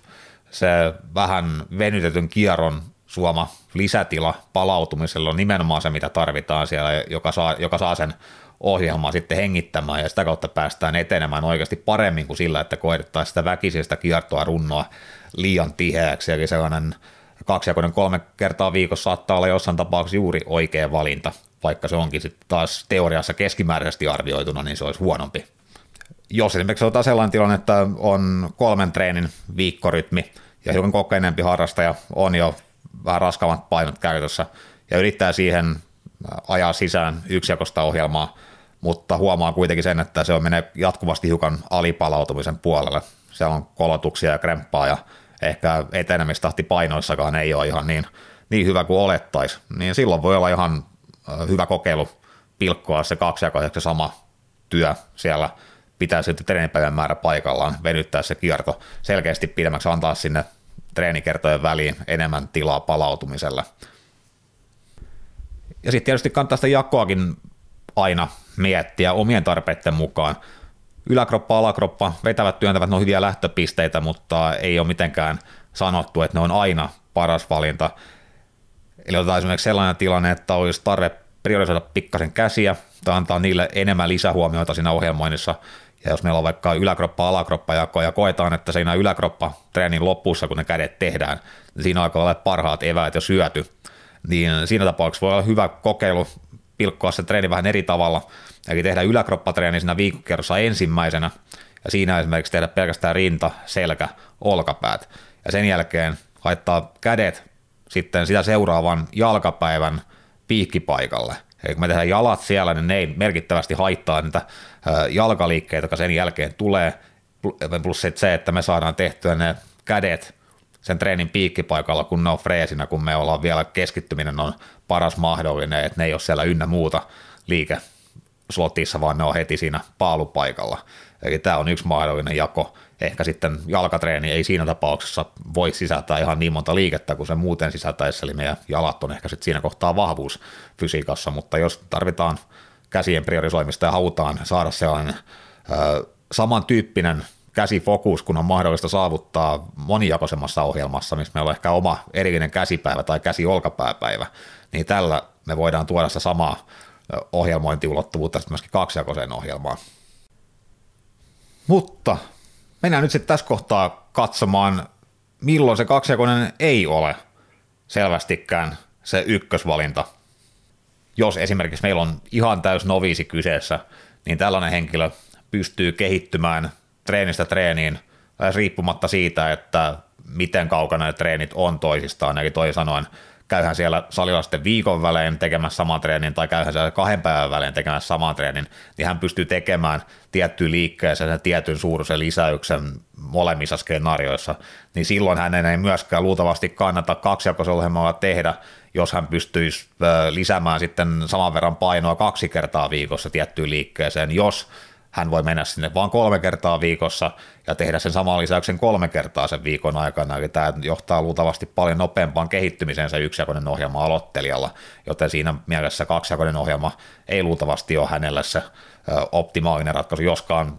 kaksijakoinen ohjelma neljäjakoinen ohjelma, mikä tahansa ohjelma aloittaja totta kai toimii. Että se nyt on aloittaja, kuten tiedossa on, niin on hyvin paljon pelivaraa tässä kyllä ja vaikea tehdä mitään, mikä ei mitenkään toimisi, mutta jos mietitään sitä optimaalista aloittajan ohjelmaa, niin yksijakoinen hyvin usein kyllä on se. Sitten jos meillä on kokeneempi harjoittelija, intermediate tai suorastaan advanced tason tekijä, ja silloin on sellainen tilanne, että ei kerätä treenaamaan kovin usein. Eli päästään salille ehkä vain kolme kertaa tai kaksi tai ehkä joskus vaan päästään kerta kaikkiaan vain yksi kerta viikossa, niin silloin koko kroppan ohjelma alkaa olla se ensisijainen valinta. Toki kuten just äsken oli puhetta, niin siitäkin on poikkeuksia, mutta nyt puhutaan keskimääräisestä arvauksesta, että mikä, mistä päästä lähdetään niin kuin hakemaan sitä oikeaa ohjelmaa, niin se ei ole kaksijakoinen siinä tapauksessa, vaan katsotaan, että yksijakoinen ohjelma, miten se kenties toimii siinä, ja sitten voidaan katsoa, että toimiiko käytännössä niin hyvin, ja onko sitten ehkä syytä muuttaa sitä kaksijakoisempaa muotoa sen jälkeen, mutta lähtökohtaisesti, jos on kolme päivää tai harvemmin, niin yksijakoiset on aika fiksu valinta monesti. Mutta sitten joskus jollekin henkilölle jossain kohtaa treeniuraa on hyvinkin luultavaa, että monijakoinen ohjelma on parempi valinta. Syitä siihen tietysti voi olla aika montakin, mutta yksi nyt hyvä esimerkki on siinä, että jos meillä on tavoitteet korkealla, meillä on myöskin treeni aikataulu hyvinkin vapaa, päästään melkein joka päivä salille, pystytään tekemään siellä pitkiä treenejä, tekemään jopa double splitteja, jos vaikka ollaan jossain kisatieteellä tai vastaavalla, niin silloin totta kai – vaikka kaksijakostakin ohjelmaa kyllä voidaan ajaa hyvinkin tiheällä frekvenssillä just sen takia, kun meillä on aina siellä se lepotreeni rakenteellisesti, joka toinen treeni, mutta silti, niin jos meillä alkaa treenipäät karkaamaan sinne viidestä kuuteen tai treenikerrat, jos puhutaan treenikerrosta sitten tapospittiä, jos meillä menee sitten jopa kahdeksan, kymmenen treeniä viikossa, niin silloin meillä sitten alkaa olla ihan eri tavalla edellytykset hyödyntää monijakoisia ohjelmia. Eli silloin saadaan frekvenssi on varmasti aivan riittävän korkeaksi niilläkin missä tahansa tilanteessa, ja sitten me pystytään ihan eri tavalla sitten syventymään tietyn lihaksen harjoittelu yhden session aikana, joten kyllä silloin monijakoisempi ohjelma alkaa olla se paljon houkuttelevampi valinta, ja luultavasti myöskin toimivampi valinta useimmissa tapauksissa. Mutta kyllä edelleen mullakin tulee valmennuksessa eteen sellaisia tilanteita, joissa katson, että vaikka treenipäivien määrä viikossa, treenikertojen määrä olisikin se tavanomainen neljä, tai viisi, niin siitä huolimatta niin se frekvenssin puskeminen usein on sellainen asia, että jos katsotaan, että se henkilö hyötyy siinä kohtaa siitä, että annetaan enemmän tilaa palautumiselle, että pystytään ottamaan yksittäisessä treenisessiosta enemmän irti, tai että vaikka jonkun äh, hankalasti treenin vastaavan lihaksen treenitaidon kehittäminen hyötyy siitä, että päästään sitä oikein pieteetillä takomaan yhtenä päivänä oikein kohdistetusti useammalla liikkeellä useasta kulmasta viemään ne sarjat oikeasti sen suuremmin välittämättä mistään RIR-lukemista tai muista loppuun asti, niin silloin monijakoiset ohjelmat on edelleen hyvin toimivia työkaluja ja silloin valinta kohdistuu sellaiseen pikemmin kuin kaksijakoiseen, jossa me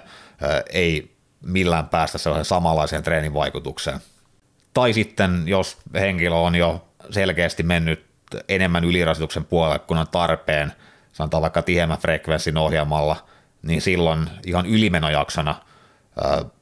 monijakoinen ohjelma saattaa olla yllättävänkin toimiva. Sama koskee myös sitä esimerkiksi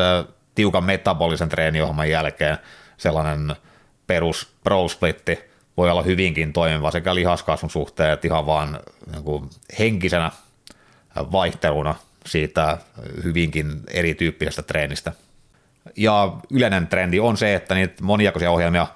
silloin kun niitä käytetään, niin ne tahtoo olla enemmän semmoisia kuin poikkeamia siitä rutiini ohjelmoinnista, ne on vähän ylimenojaksoja, ne on vähän mausteita siellä, ne on ne piristysruiskeita siinä ohjelmoinnissa pikemminkin kuin että se olisi se yleinen suuntaus, että yleinen suuntaus kyllä on selkeästi kohti sitä harvempijakoisuutta, sitä tihempää frekvenssiä, kaksijakoisia ohjelmia, useimmiten siinä tapauksessa, mutta myös yksijakoisia, kolmijakoisia, nekin on vielä vähän, no kolmijakoinen on vähän sellainen väliputtaja siinä, siinä saadaan molempien maailmojen etuja kyllä, mutta niistä sitten ehkä enemmän siinä spesifisessä monijakoisten ohjelmien jaksossa, joka on tulossa. Mutta ehkä yksi sellainen avaintekijä, minkä takia kannattaa tehdä jollain muulla ohjelmalla kuin kaksijakoisella, on sitten ihan puhtaasti ö, psykologinen, eli vaan vaihtelu ja ylipäätään sellainen, että ei treenata vuodesta toiseen aivan samalla ohjelmarakenteella, vaikka sinänsä se fysiologinen vaste niistä ohjelmista ei oleellisesti muutu, eikä se tarvii sitä. Et lihasta voidaan kasvattaa ihan hyvin vaikka yhdellä ja ainoalla treenijaolla, ja senkin puitteissa aika niin kuin samantyyppisellä harjoitteella, vaikka samalla yläkroppa alakroppa jaolla takomalla vuodesta vuosikymmenestä toiseen, että senkin puitteissa voidaan varjoida sitä treeniä ihan riittävästi niin kuin liikevalintojen toistoalueiden treeniryhmitysten välillä, ei ole mitään ongelmaa siinä, mutta usein ihan pään takia on parempi vaihdella ohjelmaa. Jotkut suoraan kaipaakin sitä jo joskus jopa vähän liian usein, että haluttaisiin olla vaihtamassa ohjelmia liian usein ennen kuin silloin olisi niin realistisia edellytyksiä alkaa toimimaan kunnolla, että se on myös ongelmana. Mutta yhtä lailla, että huomaan, että vaikka sitä ohjelmaa ei haluttaisikaan vaihtaa kovin usein, että sitten kun sitä kuitenkin lopulta vaihtaa, niin se antaa selvän henkisen piristysruiskeisen harjoittelun, ja sitten kun se harjoittelu laittaa enemmän sitä henkistä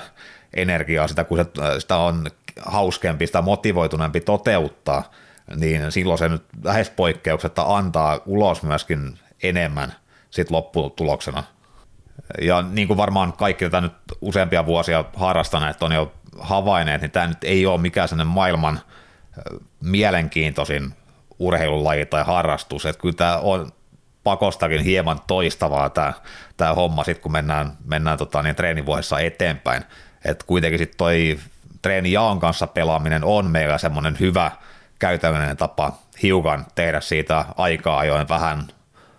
uh, uudenlaista siitä harjoittelusta kuitenkin ilman, että ei meillä niinku oleellisia palikoita. Sieltä vaihdella, että meillä on edelleen siellä tiettyjen, lihaksen, tiettyjen lihasten kuormittaminen tietyllä toistoalueella niin, niin edespäin, se on siellä edelleen mukana, mutta se, miten me jaotellaan työ sinne viikon sisällä eri tavoilla, niin se tekee siitä usein mielenkiintoista, se tekee siitä usein tuloksellisempaa sitten, ihan se vaihtelu itsessään, ja ihan vaan se tekee siitä mielekkäämpää yksinkertaisesti siitä harrastamisesta. Ja sitten aina mahdollista löytää niiden uusien jakojen kokeilemisen myötä jotain toimivia juttuja, ja kenties havaita se, että hetkinen, että hitto, että tämä yksijakoinen ohjelma, tähän sopiikin mulle erittäin paljon paremmin kuin se kolmejakoinen tai kaksijakonenkaan ohjelma ja sen tiheän frekvenssin kautta, ehkä sen rasituksen paremman hallitsemisen kautta sopii niin kuin luontaisiin treenitaipumuksiin ehkä paremmin. Sitten taas joku voi havaita sen, että kun kokeileekin sitä pro siellä, vaikka sen ei äh, niin kuin teoriassa pitäisi toimia äh, kovinkaan hyvin, niin sitten havaita hitto, että tämähän toimiikin minulla tässä ainakin tässä kohtaa, tässä tilanteessa äh, ihan loistavasti. Sitten se avaa vähän sitä ehkä ajattelua sen suhteen, että ei tarvitse jumittaa siihen ajatukseen, että on joku yksi ainoa tietty oikea treenijako, vaan sitten voi ymmärtää sen, että kaikkien treenijakojen takana on ne samat tietyt perusperiaatteet, ja kun niiden kanssa pystyy pelaamaan, niitä pystyy manipuloimaan, niin silloin on mahdollista melkein jaalla kuin jaalla muodostaa sellainen toimiva tuloksellinen yhdistelmä niistä,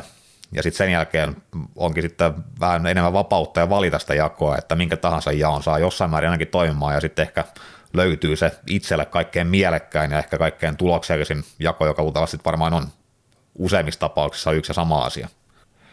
Mutta mennään sitten hei vielä lopuksi katsomaan ne Q&Aat. Mulla on pari kysymystä. Molemmat tuli Instagramin kautta. Ensimmäinen kuuluu tel tapaa kuin. Kaksikoiden ohjelma yläkroppa alakroppa kaksi kertaa viikkoon. Monipoisia liikkeitä ja vetoja, työntöjä punnerruksia joka suuntaan. Miten tällaista ohjelmaa muuttaa vai tarvitseeko muuttaa, jos ei ole niin sanotusti tavoitteena muuta kuin pysyä iskussa? Ja mikäli nyt oikein oivalsin tämän, niin kyseessä olisi sellainen harjoittelu, jossa harjoitellaan siis kaksi kertaa viikossa kaksijakoisella ohjelmalla, eli tarkoittaa sitä, että meillä on tosiaan vain kaksi treeniä viikossa. Ja siinä tapauksessa tietysti, no, jos tavoitekin on sitten, no se on vähän ehkä hiukan tuommoinen epämääräinen, että pysyä iskussa, niin varmaan tarkoittaa sitä enemmän vähemmän niin kuin ylläpitoa, ettei ole tarkoitus tavoitteellisesti parantaa suorituskykyä tai kontista niin, niinkään. Hiukan vaikea tietysti lähteä, jos ei tämän tarkempia tietoja itse ohjelmasta ole ja siitä henkilöstä, kenelle se ohjelma on tehty. Mutta jos tosiaan on niin, että treenipäivien määrä viikossa on vaan kaksi, siinä kohtaa ehdottomasti kyllä harkitsisin yksijakoisen ohjelman menemistä. Sinänsä kaikki liikkeet voisi edelleen olla aivan samoja, luultavasti sama työmäärä jokaisessa, mutta ne voisi ryhmitellä niin, että ne sitten muodostaisi kaksi koko kroppan harjoitusta. Eli silloin saadaan frekvenssi lihasryhmäkohtaisesti järkevämmäksi, saadaan työn laatu per sessio järkevämmäksi, saadaan luultavasti kokonaistyömäärää myöskin kasvatettua tuolla ratkaisulla. Ja kaksi treeniä viikossa yksijakoisena etenkin, niin varmasti riittää suurimmalle osalle se ylläpitoon mutta tosiaan kehittyminen sitten vähän kokeneella harjoittajalla varmasti alkaa olla melkoisen vaikeaa. Mutta tästä jolahti myöskin mieleen yksi aika oleellinen pointti noista kaksijakoista ohjelmista, niiden muokkaamisesta sitten ohjelmaa toteutettaessa. Eli hyvin usein tulee eteen valmennuksessakin semmoinen tilanne, että meillä on neljän päivän treenirytmi, neljä treeniä viikossa, ja sitten tulee joku poikkeustilainen matka tai työmatka tai sairastuminen, mitä tahansa, niin että joudutaan muokkaamaan sitä, että joudutaankin menemään vaikka vain kolmeen treeniin tiettynä viikkona, niin silloin hyvin toimiva peruskaava silloin on nimenomaan se, että sen sijaan, että koettaisiin tunkea ne kaksijakoiset treenit sinne entistä ahtaampaan aikaväliin, niin pilkotaan siitä se, tai korjaan, yhdistetään se jälkimmäinen mikrokierto siinä viikolla, tai ensimmäinen kumpi tahansa, niin yhdistetään siitä yksi yksijakoinen treeni, jolloin voidaan tehdä sitten kaksi kaksijakoista treeniä ja yksi yksijakoinen treeni sen viikon aikana. Eli tällainen joustoelementti on aina hyvä pitää mielessä kaksijakoisessa, eli voidaan sillä tavalla vähän saada pelivaraa siihen, että jos meidän treenipäivän määrä ei olekaan vakio, että jos se syystä tai toisesta vaihtuu, niin silloin voidaan mukauttaa se ohjelma. Totta kai siellä pitää sitten vähän eliminoida tiettyjä liikkeitä pois, että kaikki liikkeitä ei voida tunkea siihen yksijakoiseen treeniin, vaan sieltä pitää nyt valita itse, itselleen ne oleellisimmat liikkeitä, keskittyä niihin, mutta se on usein hyvä keino muokata sitä systeemiä sitten lennosta. Jos sitten taas tämä kysymys viittaa siihen, että meillä on kaksijakoinen ohjelma, kaksi kiertoa viikossa, eli neljä treeniä, niin silloin edelleenkin kyllä sekin ylläpito riittää varmasti ja myöskin sit kehittymiseen ja sitten kun oli puhe, että siellä on vetoja, työntöjä, punneruksia joka suuntaan, niin no se on se tasapainoisen ohjelman taipumuksena joka tapauksessa, eli en näe siinä mitään, mitään tarvetta muuttaa niin kuin noin, noin ilmastuna sitä, että totta kai on hyvin yleisluontoinen kuvaus siitä ohjelmasta ylipäätään, että ehkä tarvitsisi olla tarkempia detaileja siitä, että mitä se oikeasti sisältää, että kenelle se on tehty, että se siinä on toinen tärkeä muuttuja, että ei pelkästään se, mitä paperilla on, vaan että kenen, kenen mukaan se paperi on laadittu. Mutta toivottavasti tämä vastasi jollain tavalla tuohon kysymykseen, ja jos ei vastannut, niin kysy lisää, tarkennetaan sitten tarvittaessa tuolla tulevissa podcasteissa vaikka vielä tarkemmin, tarkempien tietojen perusteella. Sitten toinen kysymys kuuluu tällä tapaa, että miten hoidat lämmittelyt, jos samassa treenissä tulee yläkroppaa ja alakroppaa? Lämmitteletkö koko kroppan ennen treeniä vai liikkeiden välissä – Tarkoitan tällä sekalvalla selostuksella sitä, että lämmitteletkö treenin alussa vaikka olkapäitä ja muuta yläkroppaa valmiiksi, vaikka ensimmäinen liike olisikin kyykky, vai lämmitteletkö yläkroppaan vasta siinä kohtaa, kun sitä alat tekemään. Olettaen kuitenkin, että ennen työsarjoja tapahtuu lämmitteleviä sarjoja kyseisessä liikkeessä. No tämä on hyvin oleellinen kysymys liittyen juuri tähän ajanhallinta elementtiin. Ja me käytiin tätä muistaakseni läpi siinä yksijakosten ohjelmien podcastissa, koska yksijakossa tämä ongelma nimenomaan tahtoo korostua, eli kun meillä tarvitsee treenata koko kroppa joka kerta, niin meidän täytyy jossain määrin lämmitellä myöskin koko kroppa joka kerta. Mutta tämän kysymyksen suhteen vastaus on kyllä hyvin pitkälti tämä, että mä en lämmittele – niitä lihaksia treenin alussa, joita mä tarvitsen vasta treenin lopussa mitenkään kohdennetusti. Eli jos mun treeni alkaa kyykyllä ja sitten se loppu treenin aikana treenataan esimerkiksi olkapäitä, niin kuin tällä hetkellä usein tehdään,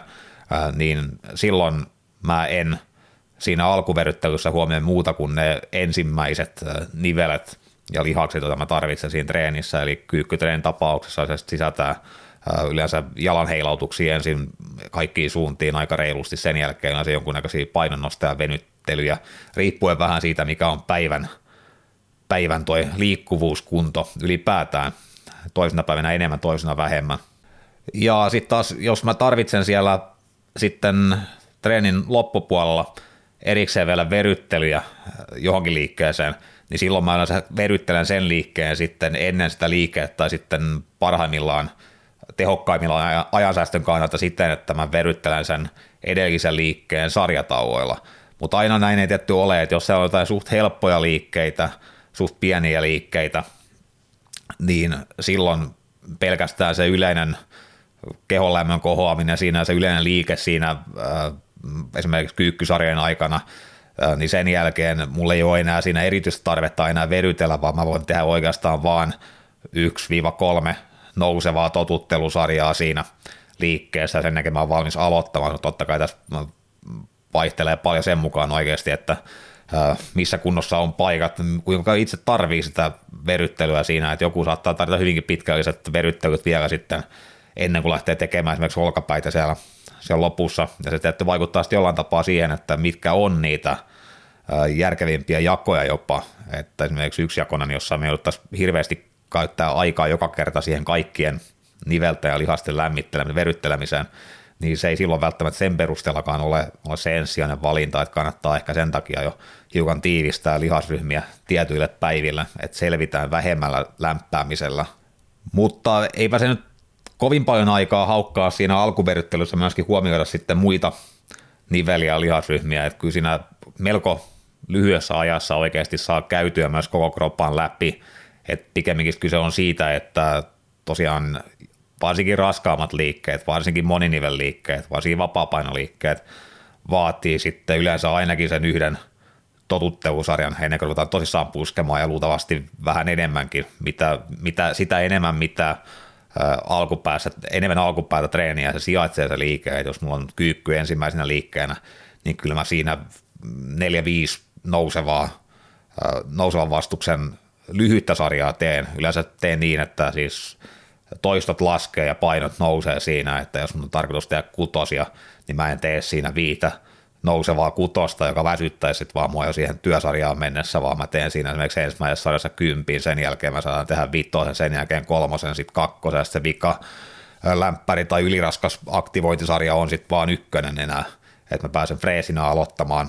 työsarjat ottaa vaan tuntumaan siihen raskaampaan painoon ja siihen liikkeeseen, mitä se tuntuu tehdä sitten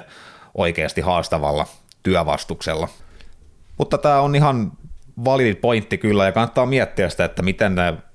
veryttelyt ja miten ne totuttelusarjat siellä tekee, että siinä on mahdollista kyllä säästää jonkun verrankin sitä kokonaistreeni aikaa, ja sitten ylipäätään se, että miettii, että mitä siellä tekee, että koittaa tehdä sellaisia liikkeitä, jotka mahdollisesti ottaa kantaa siihen, siihen veryttelyyn ja siihen tota, totutteluun, ei, ei niin paljon tehdä, että ne työsarjat kärsii siitä, ei tehdä ylipäätään liikaa, että koska siihen menee vaan aikaa, siihen menee vaan energiaa hukkaan silloin, että mahdollisimman kompaktina pitää sen veryttelyn ja lämmittelyn, mutta kuitenkin tehdä se, mikä tarvii tehdä, koska sekin on selvää, että ei nyt kylmiltään voi lähteä riahumaan. Ja tämän varmaan aikaisemmin käsitelty, mutta esimerkiksi itse en koskaan tee mitään kardiolaitteita lämmittelyksi, enkä suosittele niitä asiakkaillekaan juuri koskaan – ihan sillä perusteella, että vaikka kudosten lämpötilan kohottaminen onkin yksi sen lämmittelyn kautta veryttelyn tavoitteita, niin sama tavoite me saavutetaan yhtä lailla myös sellaisilla liikkeillä, jotka sitten samalla kertaa ottaa kantaa myös siinä liikkeessä, treeniliikkeessä tarvittavien nivelten liikeradan saamiseksi sellaiselle tasolle, jota se liike edellyttää, ja jotka myös herättelee hermostoa siihen tehtävään, jota siltä kohta edellytetään. Et esimerkiksi kyykyn tapauksessa nyt itsestäänselvä esimerkki, että jos meidän lonkkanivelen liikkuvuus kinnaa, jos meidän lonkan koukistajat on kireinä siinä, niin jos me ei sitä mitenkään huomioida, vaikka me tehtäisiin sitä soutulaitetta 10 minuuttia ja oltaisiin kaikin puolin lämpimiä ja pienessä hiessä sen jälkeen, niin me ei välttämättä olla sen sen jälkeen vielä niin kuin lonkkanivelen lonkakoukistajien puolesta valmiita lainkaan siihen liikkeeseen. Saat, että mä hermosto olisi mitenkään valmistettu siihen, että kohta otetaan tankon iskaa ja mennään kyykkyä ja tullaan ylös. Mutta semmoisen tarkemmin kohdennetun ja kompaktin dynaamisen veryttelysekvenssin jälkeen, joka nimenomaan kohdistuu siihen kyykyssä tarvittaviin niveliin, lihaksia ja tukikudoksiin, niin sen jälkeen me ollaan sekä lämpimiä että myös fyysisesti ja hermoston puolesta me ollaan valmiita tekemään kyykkyä. Ja siinä säästetään kosolti aikaa, me ei tarvitse erikseen lämmitellä, sen jälkeen valmistella meitä liikkeeseen, vaan nämä kaikki voi tapahtua samalla kertaa. Mutta tällä kertaa ei muuta. Kiitoksia kuuntelemisesta, kiitoksia kanavien tilaamisesta ja palataan ensi kerralla asiaan sitten kenties niiden moniakosten treenien merkeissä. Siihen asti hyviä treenejä, kuulemiin.